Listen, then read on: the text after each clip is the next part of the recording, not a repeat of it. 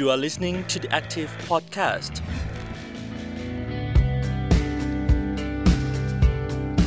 เพราะว่าการศึกษาของไทยยังเต็มไปด้วยความทุกข์ ขอต้อนรับเข้าสู่พื้นที่สร้างสุข เรื่องเล่าเรียนพอดแคสต์ พื้นที่ส่งเสียงของพลเมืองกระตือรือร้น ที่จะไม่จมอยู่กับความทุกข์เรื่องการศึกษานำเสนอโดย The Active ไทย PBS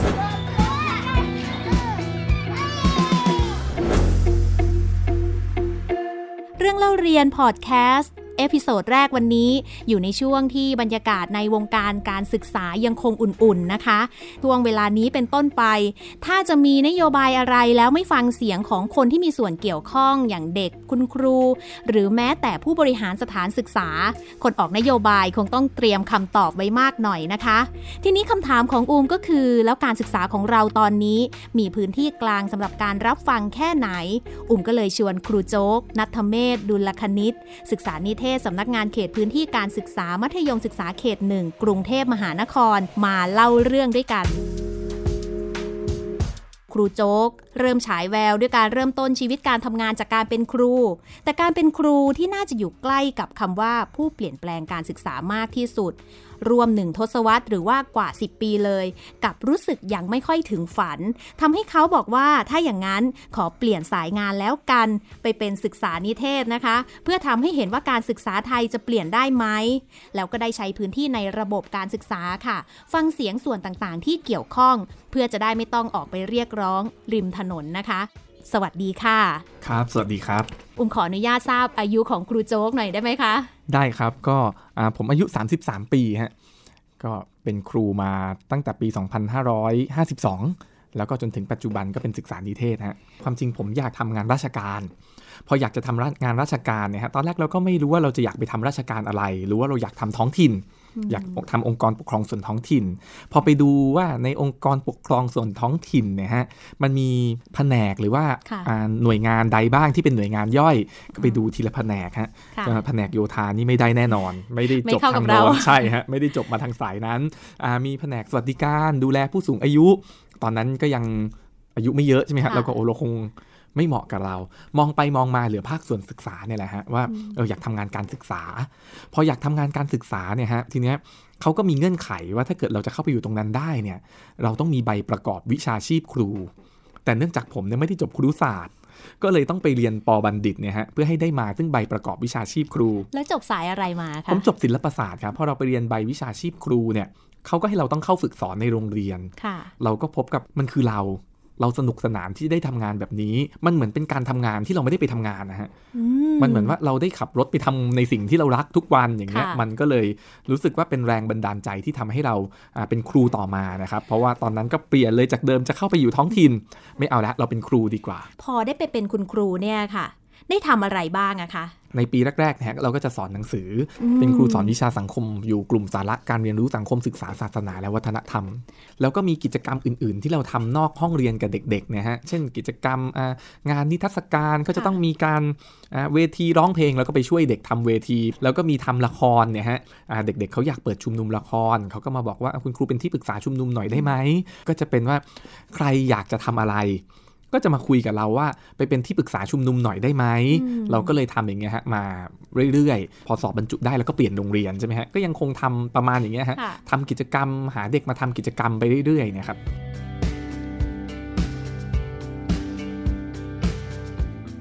มี passion ในการเป็นครูยังไงบ้างคะตอนนั้น passion ของเราเนี่ยคือถ้าเกิดเราอยากจะเปลี่ยนแปลงสังคมเนี่ย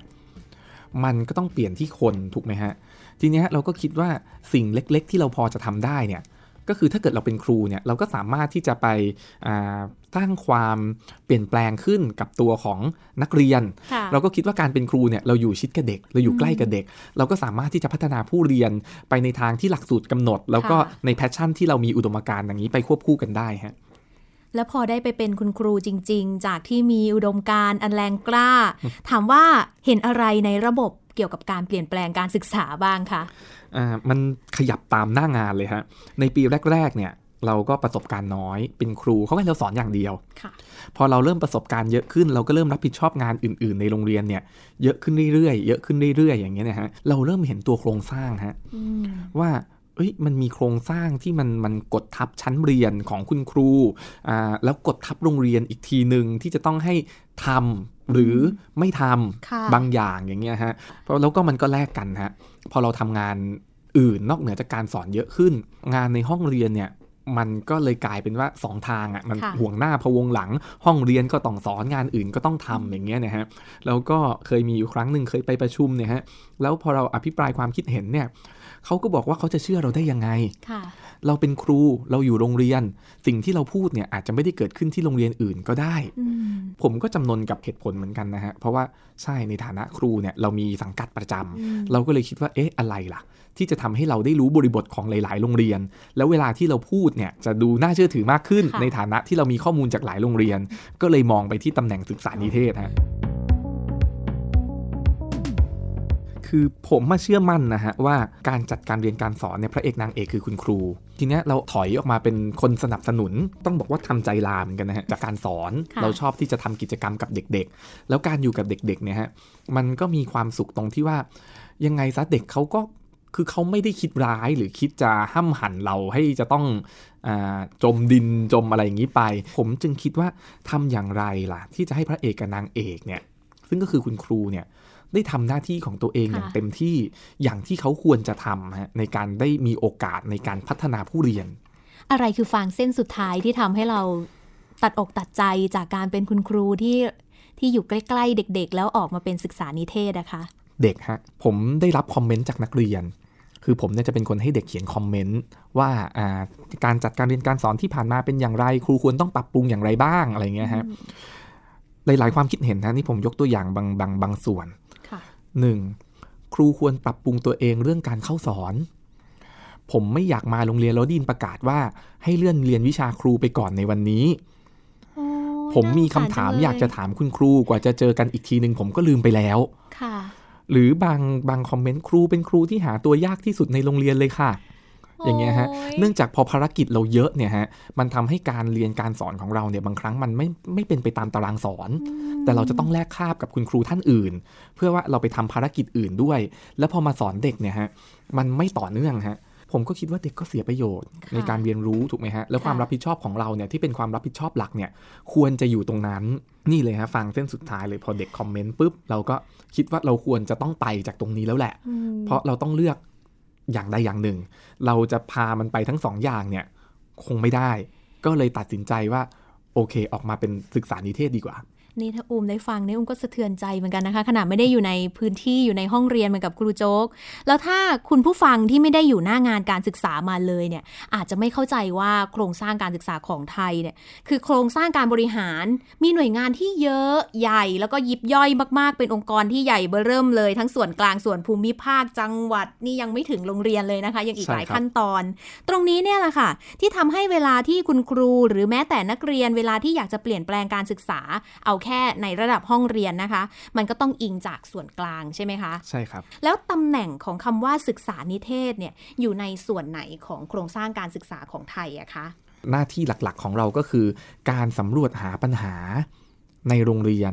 ว่าในการจัดการเรียนการสอนเนี่ยฮะหรือว่าในการจัดการศึกษาของโรงเรียนในภาพรวมเนี่ยมันเกิดปัญหาติดขัดอย่างไรไหม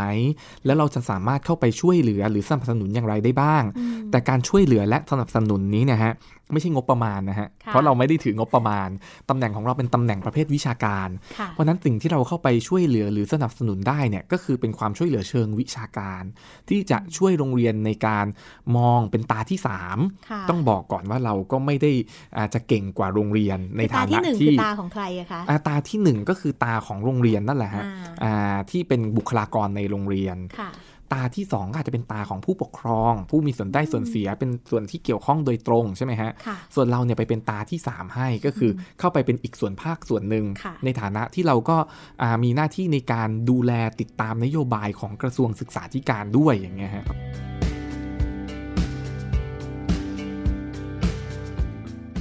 อออกมาเป็นศึกษานิเทศก์ได้เห็นอะไรที่น่าสนใจในโรงเรียนอื่น ๆ ที่ไม่ใช่แค่โรงเรียนเดียวที่เราอยู่บ้างนะคะ ทั้งที่ work แล้วก็ดูไม่ work อย่างเงี้ยค่ะอ่าการที่จะบอกว่า work หรือไม่ work เนี่ยฮะเราต้องมีมีมีมีคำถามก่อนว่าอะไรเป็นตัวตัดสินอืมว่า work หรือไม่ work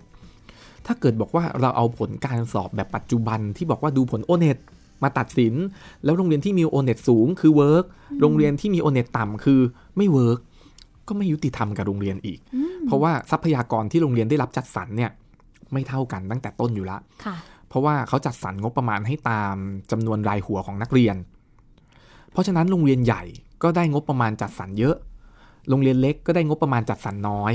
เพราะฉะนั้นตั้งต้นหนึ่งไม่เท่ากันถูกไหมฮะค่ะสองตั้งต้นที่ตัวผู้เรียน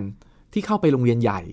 ก็มีความสามารถสูงอยู่ระดับหนึ่งแล้วค่ะ แต่ถ้าเกิดเป็นผู้เรียนที่อยู่ในโรงเรียนเล็ก ๆ อยู่ในท้องถิ่นที่อาจจะห่างไกลหรืออยู่ในชุมชนที่อาจจะขาดโอกาสอื่นนะฮะ เขาก็มีความต้องการอย่างอื่นอืมเขาอาจจะไม่สนใจคะแนนสอบโอเน็ตเลยด้วยซ้ำแต่การไปโรงเรียนนั่นหมายความว่า เขาสามารถที่จะเรียนรู้เรื่องของการดูแลตัวเอง การมีคุณภาพชีวิตที่ดีขึ้น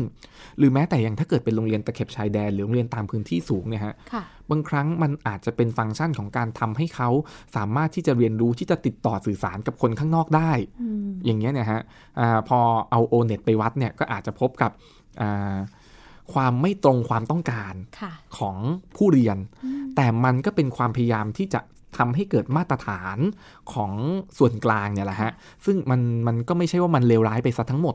แต่เราก็ต้องดูว่า เอ๊ะแล้วมันจะมีตัวชี้วัดใดที่บอกว่าโรงเรียนจะประสบความสำเร็จเนี่ย น่าจะมีมากกว่าแค่ผลการสอบโอเน็ตฮะ ถ้าเอาเฉพาะการเป็นศึกษานิเทศในช่วง 2 ปีที่ผ่านมา เคยได้รับรู้หรือว่ารับทราบปัญหาอะไรต่างๆ ที่เด็กๆ ออกมาเรียกร้องที่กระทรวงช่วงนี้บ้างไหมคะ ปัญหาที่เราฟังจากเด็กในช่วงของเราเป็นครูเนี่ยค่ะกับเสียงสะท้อนออกมาในช่วง 2 ปีเนี้ยมีความเปลี่ยนแปลงไปเยอะมากเลย มันมีความก้าวหน้าในเชิงประเด็นเยอะขึ้นมากๆฮะยังไงบ้างอย่างแต่คะก่อนเนี่ยเด็กอาจจะพูดแค่ว่าทำไมเขาไม่ได้เรียนวิชานี้อ่าหรือว่าเขาอาจจะตั้งคำถามกับพฤติกรรมบางอย่าง หรือกฎระเบียบบางอย่างจริง แต่เขาก็ไม่ได้มีอ่าพฤติกรรมในเชิงของการที่ว่าไม่ยอมรับอืมหรือต่อต้านหรือจะต้องทำให้ระเบียบนั้นเนี่ยมันเกิดการเปลี่ยนแปลง แต่ณปัจจุบันเนี่ยอย่างเด็กเดี๋ยวนี้เข้าถึงสื่อได้เยอะมากๆถูกไหมฮะค่ะเพราะฉะนั้นเขาก็จะเกิดมีการตั้งคำถามแล้วเทียบกับแนวปฏิบัติของประเทศอื่น ๆ อย่างเงี้ยนะฮะอืมเราก็ต้องตามให้ทันเหมือนกันนะฮะอย่างเช่นทำไมทรงผมกับเครื่องแบบถึงมีอยู่แค่เพศชายกับเพศหญิง ทั้งทั้งที่ความจริงความหลากหลายทางเพศ มันมีมากกว่านี้ค่ะซึ่งเนี่ยฮะถ้าเกิดเป็นช่วงก่อนๆหน้านี้ก็ไม่เคยมีประเด็นนี้ออกมา นี่ก็คือประเด็นที่มันเปลี่ยนไปตามการรับรู้ของเด็กเหมือนกัน ทำไมเด็กๆ ถึงยังต้องออกมา ทั้งๆที่เขาก็สะท้อนมากันตั้งนานแล้วอย่างเงี้ยค่ะ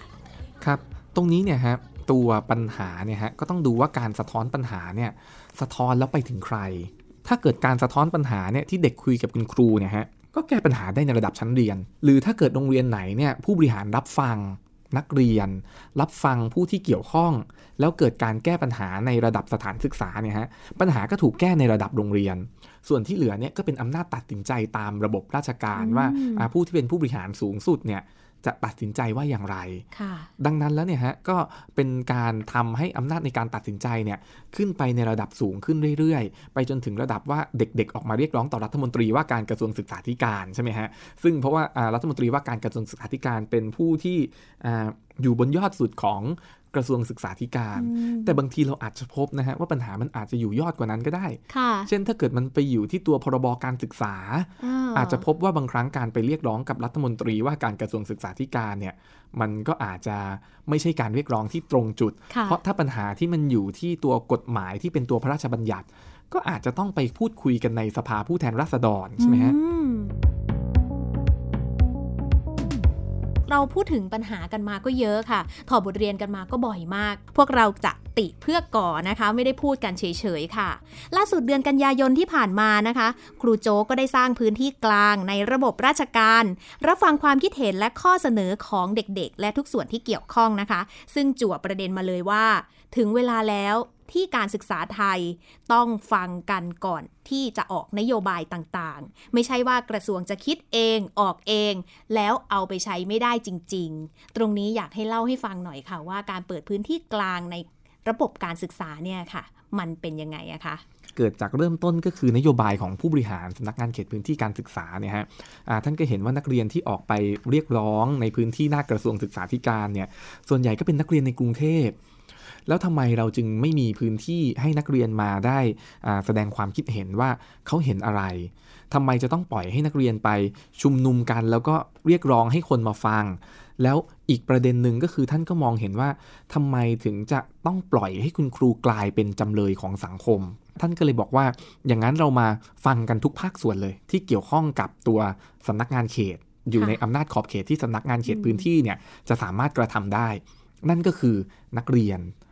ผู้ปกครอง คุณครู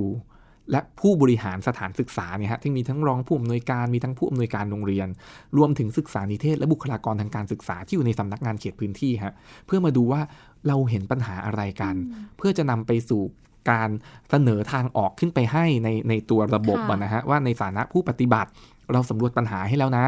ปัญหามีอย่างนี้แล้วนำเสนอขึ้นไป แล้วรูปแบบวิธีการจัดวงคุยเวทีพูดคุยเราจัดการยังไงอะคะะมันก็จะมีการดำเนินงานในภาคส่วนแรกก็คืออทางสำนักงานเขตพื้นที่โดยนโยบายของสพทเนี่ยกำหนดให้โรงเรียนเนี่ยรับฟังนักเรียน แล้วส่งข้อมูลมาให้กับสำนักงานเขตพื้นที่การศึกษา เพื่อทำสรุปส่งต่อขึ้นไป พื้นที่ที่ 2 ก็คือการเชิญตัวแทนนักเรียนจากทั้ง 67 โรงเรียนในสังกัดของเราเนี่ยฮะมาพูดคุยกัน ถึงความคิดเห็นของเขา ถึงความต้องการของเขาว่าเขามีมุมมองว่าการศึกษาเนี่ยที่เขาควรจะได้รับเนี่ยเขามีมุมมองว่าเขาคาดหวังอะไร เขาต้องการอะไร ตรงนี้น่าสนใจเพราะว่าครูโจบอกว่าเพิ่งปิดวงไปเมื่อเดือนกันยายนที่ผ่านมา ตรงนี้มีเสียงที่น่าสนใจหลาย ๆ คนที่อาจจะทำให้เรารู้สึกทึ่งเหมือนกัน เพราะว่าเด็ก ๆ กล้าที่จะพูดกันเลยทีเดียว เดี๋ยวลองให้ คุณผู้ฟังได้ลองฟังไปพร้อม ๆ กับอูมด้วยนะคะครับเวลาเป็นหลักสูตรนะครับ ไม่อยากให้ผ่านแค่คณะรัฐมนตรีครับอยากให้ผ่านมาที่ผู้ปกครองนักเรียนให้ลงประชามติถามความรู้สึกความคิดเห็นของนักเรียนด้วยครับทำไมโรงเรียนนานาชาติจากอังกฤษ ที่มาเปิดในประเทศไทยใช้หลักสูตรอังกฤษได้ โรงเรียนนานาชาติจากอเมริกามาเปิดใช้หลักสูตรอเมริกาได้ แต่ทำไมโรงเรียนในประเทศไทย ซึ่งอยู่ในพื้นที่ที่ต่างกันถึงใช้หลักสูตรที่แตกต่างกันในแต่ละพื้นที่ไม่ได้ เพราะว่าจริงๆ กลุ่มเป้าหมายของโรงเรียนมันก็เป็นเด็กที่แตกต่างกันอยู่แล้วครับ ก็ต้องการเปลี่ยนกฎระเบียบที่มันค่อนข้างจะตึงหรืออาจจะรู้สึกว่ามันทำให้เราไม่ได้เป็นตัวตนมากเท่าที่ควรอะไรอย่างเงี้ยค่ะ โดยปกติแล้วในฐานะของศึกษานิเทศที่เข้าไปโรงเรียนไปพูดคุยไปรับฟัง ก็ไปอยู่แล้วเสียงต่างๆ เหล่านี้ของเด็กๆ ก็มีโอกาสได้รับฟังมาบ้าง มันมีนัยยะแตกต่างกันยังไง กับสิ่งที่ผ่านๆมาถ้าฟังจากเสียงที่เราคุยกันไปอะค่ะ ครับอ่ามันเป็นอย่างนี้ฮะปกติโดยตำแหน่งโดยภาระงานของศึกษานิเทศเนี่ยเราก็ต้องมีการฟังเป็นหลัก แต่การฟังเนี่ยฮะโดยปกติเราเข้าไปฟังในบริบทของโรงเรียน ร่วมมือกับโรงเรียนในการที่จะดำเนินการทางวิชาการนะฮะให้บรรลุวัตถุประสงค์ แต่มันไม่ได้เหมือนกับการฟังเพื่อเอาสิ่งเหล่านี้มาทำเป็นสรุป แต่อันนี้มันเป็นการเปิดพื้นที่ให้มีการรับฟัง ให้มีการทำสรุปของการรับฟังข้อคิดเห็น แล้วรวมถึงการฟังอย่างนี้นะฮะบางครั้งก็ทำให้เด็กๆเเกิดการแลกเปลี่ยน หรือมองในมุมมองที่หลากหลายฮะอย่างเช่นมีนักเรียน เสนอขึ้นมาว่าเรื่องของการสอบเข้ามหาวิทยาลัยเนี่ยฮะทำไมโรงเรียนไม่สอนสิ่งที่จะใช้ในการสอบเข้ามหาวิทยาลัยทำไมเด็กจะต้องไปเรียนพิเศษอีก เพื่อสอบเข้ามหาวิทยาลัย ในขณะที่มีเด็กตั้งข้อเสนอข้อความคิดเห็นอย่างนี้ขึ้นมา ก็มีเด็กอีกกลุ่มหนึ่งฮะที่มีข้อคิดเห็นอีกว่า แล้วโรงเรียนเนี่ยมีหน้าที่เพื่อทำให้เด็กเข้ามหาวิทยาลัยอย่างเดียวหรือแล้ว การสอนในโรงเรียนเนี่ยเป็นไปตามหลักสูตร เป็นไปตามกฎหมาย แต่การรับเข้ามหาวิทยาลัยเนี่ยก็ไม่ได้กำหนดเป็นกฎหมายว่าจะดำเนินการอย่างไรแล้วทำไมการเข้ามหาวิทยาลัยเนี่ยจึงไม่ทำให้ตามที่โรงเรียนสอนล่ะทำไมจะต้องให้โรงเรียนเนี่ยสอนตามที่มหาวิทยาลัยเนี่ยจะรับเด็กเข้าไปที่สุดแล้วใครควรจะปรับกันแน่ ทำไมโรงเรียนนานาชาติ สามารถจัดการหลักสูตรตัวเองได้ แล้วเด็ก ๆ ก็มีโอกาสได้เลือกไปเรียน แต่ทำไมโรงเรียนทั่วไปไม่มีอันนี้อุ้มน่าสนใจมากครับเป็นอย่างนี้ฮะความจริงแล้วเนี่ยด้วยโครงสร้างของหลักสูตรเนี่ยกระทรวงศึกษาธิการเนี่ยโดยสำนักงานคณะกรรมการการศึกษาขั้นพื้นฐาน จะมีหลักสูตรที่เรียกว่าหลักสูตรแกนกลางหลักสูตรแกนกลางเนี่ยฮะเหมือนเป็นมินิมัมรีควอรเมนต์ของการจัดการศึกษาว่าเด็กทุกคนต้องต้องได้รับการจัดแบบนี้ ส่วนเพิ่มเติมเนี่ยฮะ เราจะเรียกมันว่าพอมารวมไปอยู่ที่โรงเรียนแล้วเนี่ยเอาหลักสูตรแกนกลาง มาจัดทำเป็นบริบทของโรงเรียน เราเรียกสิ่งนี้ว่าหลักสูตรสถานศึกษา สิ่งที่เป็นปัญหาก็คือ การที่จะจัดแปดกลุ่มสาระการเรียนรู้อย่างนี้นะครับค่ะมันก็ค่อนข้างจะติดล็อกอยู่หน่อยนึงอืมว่าในการจัดเนี่ยก็ต้องคำนึงถึงโครงสร้างเหล่านี้ค่ะพอคำนึงถึงโครงสร้างเหล่านี้เนี่ยฮะมันก็ยังไม่นับรวมจุดเน้นที่ในแต่ละปีเนี่ยบางทีทางกระทรวงก็บอกว่าต้องจัดต้องมีวิชาประมาณอย่างนี้ ต้องมีวิชาประมาณอย่างนี้ค่ะก็เลยทำให้ตัววิชาที่จัดเนี่ยฮะหนึ่ง บางทีมันไม่ได้อิงกับความต้องการของเด็กละสองฮะตัวกระทรวงบอกว่าพอเราไปเน้นการจัดการศึกษาเพื่อนำไปสู่การประกอบอาชีพค่ะแต่การศึกษาขั้นพื้นฐานเราเนี่ยฮะเราไม่ได้พูดถึงตัวสายวิชาชีพถูกไหมฮะใช่ค่ะเพราะตัววิชาชีพเนี่ยก็มีอาชีวศึกษาอืมเพราะฉะนั้นพอบอกว่าเด็กต้องเลือกแทร็กที่เป็นตัวสนับสนุนอาชีพในโรงเรียนเนี่ยคำถามต่อมาคือหนึ่งเราก็มีบุคลากรตามวิชาเอก8กลุ่มสาระค่ะถูกไหมฮะสองตัว ครุพันธ์ต่างๆ ที่จะซื้อมาใช้เนี่ยถ้าผิดประเภทโรงเรียนมีความผิดนะฮะบางอย่างเป็นครุพันธ์อาชีวะ อย่างเงี้ยฮะโรงเรียนขั้นพื้นฐานก็ซื้อไม่ได้อย่างเงี้ยระฮะบบราชการไทย ใช่ครับ ใช่ มันก็เลยไม่ตรงกับบริบทความต้องการของผู้เรียน ตรงเนี้ยเนี่ยฮะที่บอกว่าบางครั้งโรงเรียนก็ติดล็อกของโครงสร้างเหล่านี้ที่ทำให้ไม่สามารถพัฒนาหลักสูตรสถานศึกษา ให้ตรงกับความต้องการของเด็กฮะ ซึ่งวันนี้ครูโจกก็มีเสียงของทั้งอนอกจากเด็กๆ นักเรียนนะคะ ยังมีเสียงของผู้ปกครอง มีเสียงของผู้บริหารโรงเรียน มีเสียงของคุณครูด้วย ซึ่งก็มีอะไรที่น่าสนใจอยู่เหมือนกันเดี๋ยวลองให้คุณผู้ฟังไปฟังพร้อม ๆ กันด้วยนะคะครับหลายๆคนนักเรียนเข้าใจว่าการศึกษาขั้นพื้นฐานคืออะไรนะครับ แต่ว่า ตอนเนี้ยเราต้องกลับไปมองใหม่ว่าขั้นพื้นฐานของสมัยเนี้ยมันคืออะไรกันแน่ บางอย่างที่เป็นพื้นฐานเดิมๆเนี่ยมันอาจจะไม่จำเป็นต้องใช้แล้วในสมัยนี้ หรือบางสิ่งบางอย่างที่ต้องใช้กลับไม่มีนะครับ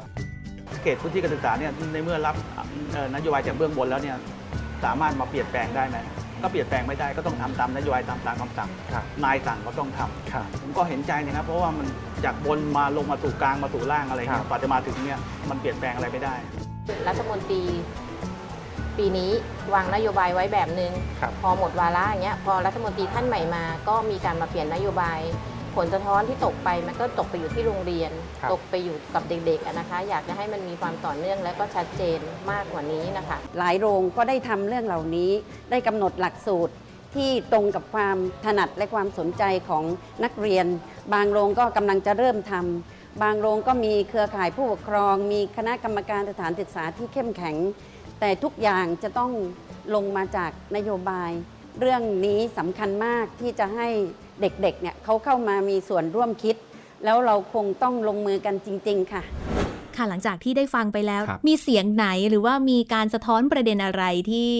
ครูโจกรู้สึกประทับใจแล้วคิดว่าน่าจะเป็นข้อค้นพบที่ได้จากเวทีนี้เพื่อนำเอาไปทำอะไรต่อค่ะ ประเด็นเนี่ยมีเยอะแยะรายละเอียดเยอะแยะมากเลย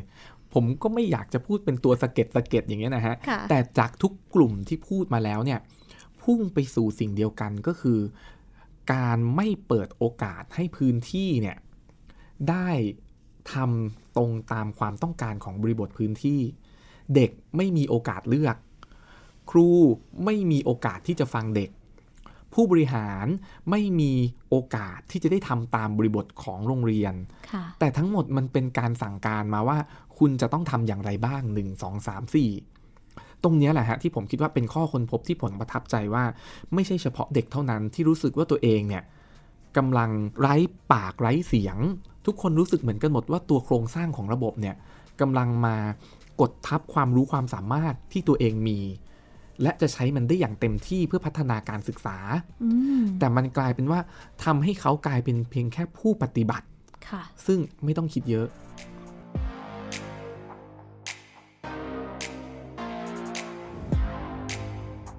ฟังเฉยๆ มันน่าจะเหมือนกับที่ผ่านมาแน่ ๆ เลย ตรงนี้เราได้วางแผนที่จะเอาข้อค้นพบหรือว่าข้อเสนออะไรต่างๆ ไปทำอะไรต่อหลังจากนี้อะคะ หลังจากที่รับฟังแล้วเนี่ยเราทำสรุปผลของการรับฟังความคิดเห็นค่ะผลของการรับฟังความคิดเห็นนะฮะในส่วนที่ไปใช้โดยตรงกับงานของสำนักงานเขตพื้นที่การศึกษา ก็คือการนำไปทำแผนค่ะในการยกระดับคุณภาพการศึกษาอืม หรือว่านำไปทำแผนปฏิบัติการของสำนักงานเขตพื้นที่การศึกษาค่ะตรงนี้คืออำนาจหน้าที่ของเขตพื้นที่การศึกษาที่สามารถนำข้อมูลที่ได้ตรงเนี้ยไปใช้ในการดำเนินการได้เลย ในส่วนที่2ฮะในส่วนที่สำนักงานเขตทำได้ แต่อยู่เกินกว่าการตัดสินใจของสำนักงานเขตพื้นที่การศึกษา คือการนำข้อเสนอเหล่านี้นะฮะส่งขึ้นไปให้ผู้บริหารระดับสูงของกระทรวงศึกษาธิการค่ะและส่งไปให้อ่า สภาผู้แทนราษฎรเนี่ยฮะและวุฒิสภาเนี่ยในส่วนของกรรมาธิการที่เกี่ยวข้องกับการศึกษาค่ะได้พิจารณาถึงข้อคิดเห็นที่เกิดจากการรับฟัง ความต้องการของผู้ที่มีส่วนเกี่ยวข้องจากการจัดการศึกษา เพื่อให้เป็นประเด็นให้ท่านมีข้อมูลสำหรับการพิจารณาตัวอ่าระเบียบต่างๆ หรือตัวโครงสร้าง หรือนโยบายต่างๆ ที่กระทรวงศึกษาธิการเนี่ย จะทำแล้วสั่งการลงมาข้างล่าง ตรงเนี้ยเนี่ยแหละฮะก็คือสิ่งที่เราทำได้ สุดท้ายนี้ถ้าจะไปข้างหน้าในนโยบายสาธารณะด้านการศึกษาที่ศึกษานิเทศโจ๊ก อยากให้รายการเรื่องเล่าเรียนพอดแคสต์ของ The Active Thai PBS เนี่ยนะคะ ร่วมผลักดัน ไม่แน่ใจว่ามีอะไรอยากจะให้พวกเราช่วยผลักดันร่วมด้วยหรือเปล่า การศึกษามันไม่ใช่ของใครคนใดคนหนึ่งค่ะแต่การศึกษาเป็นทรัพยากรของประเทศนี้ เราอยากจะได้คนในในในอนาคตที่มีลักษณะอย่างไร มันเริ่มต้นที่การศึกษาอืมเพราะฉะนั้นแล้วเนี่ยฮะผมอยากให้ทุกคนรู้สึกว่าเป็นเจ้าของการศึกษาค่ะไม่ใช่เป็นแค่หน้าที่ของรัฐเท่านั้นที่จะต้องจัดการศึกษาให้กับประชาชนให้กับเยาวชนค่ะแต่เป็นหน้าที่ของทุกคนที่จะต้องมาติดตามตรวจสอบว่า รัฐจะจัด การศึกษาอย่างไรให้กับประชาชนบ้าง อยากให้ทุกคนร่วมกันตระหนักถึงความเป็นเจ้าของทรัพยากรตรงเนี้ยซึ่งมันใช้เงินภาษีของประเทศนี้ในการจัดถูกไหมฮะค่ะการจัดการศึกษาใช้ทรัพยากรสูงมาก ๆ อย่างที่ทุกท่านทราบว่ากระทรวงศึกษาธิการเนี่ยใช้งบประมาณสูงอันดับต้น ๆ ของประเทศค่ะนี่คือทรัพยากรของทุกคนทั้งนั้นฮะ เพราะฉะนั้นผมอยากให้ทุกคนรู้สึกว่าเราเป็นเจ้าของการศึกษา ซึ่งมันควรจะเป็นการศึกษาที่มีคุณภาพ และตอบโจทย์ความต้องการของเราว่า เราอยากให้สังคมมีลักษณะอย่างไรค่ะอยากให้ผู้เรียนมีทักษะมีสมรรถนะอย่างไร ไม่ใช่แค่การรอว่ารัฐจะจัดอะไรให้เรา แต่ถ้าเกิดทุกคนเนี่ยช่วยกันกำหนดเป้าหมายกำกับติดตามตรวจสอบการทำงานของรัฐ ในเรื่องของการจัดการศึกษาในเรื่องของนโยบายการศึกษาเนี่ยอาจจะทำให้เกิดข้อค้นพบว่า ความต้องการของแต่ละพื้นที่เนี่ยมันหลากหลายมากอืมๆแล้วการศึกษาแบบรวมศูนย์มันจะไม่ตอบโจทย์การศึกษาในอนาคตค่ะอาจจะนำไปสู่การกระจายอำนาจในการจัดการศึกษาให้ชุมชน เป็นเจ้าของการศึกษา เป็นเจ้าของการเรียนรู้ และเป็นผู้สร้างเป้าหมายของการพัฒนาทรัพยากรมนุษย์ ในชุมชน เพื่อให้ตรงกับความต้องการอย่างแท้จริงครับ และถึงแม้ว่าการศึกษาไทยจะมีเสียงบ่นที่ดังมากนะคะ แต่ก็ได้ยินแล้วนะคะว่ามีความพยายามของพลเมืองกระตือรือร้นกันอยู่ ถึงแม้ว่าบางสิ่งบางอย่างอาจจะเปลี่ยนช้า แต่มันก็เปลี่ยนอยู่นะ ถ้าหากทุกคนช่วยๆกันค่ะ วันนี้ขอขอบคุณครูโจ๊กนัทเมศดุลคณิตนะคะ ขอขอบพระคุณอย่างสูงค่ะ ครับ ขอบคุณครับ แล้วพบกันใหม่ใน The Active Podcast ขอให้คุณผู้ฟังมีความสุขกับการศึกษาที่เปลี่ยนแปลงไปนะคะ เราสองคนลาไปก่อน สวัสดีค่ะ ครับ สวัสดีครับ You are listening to the Active Podcast.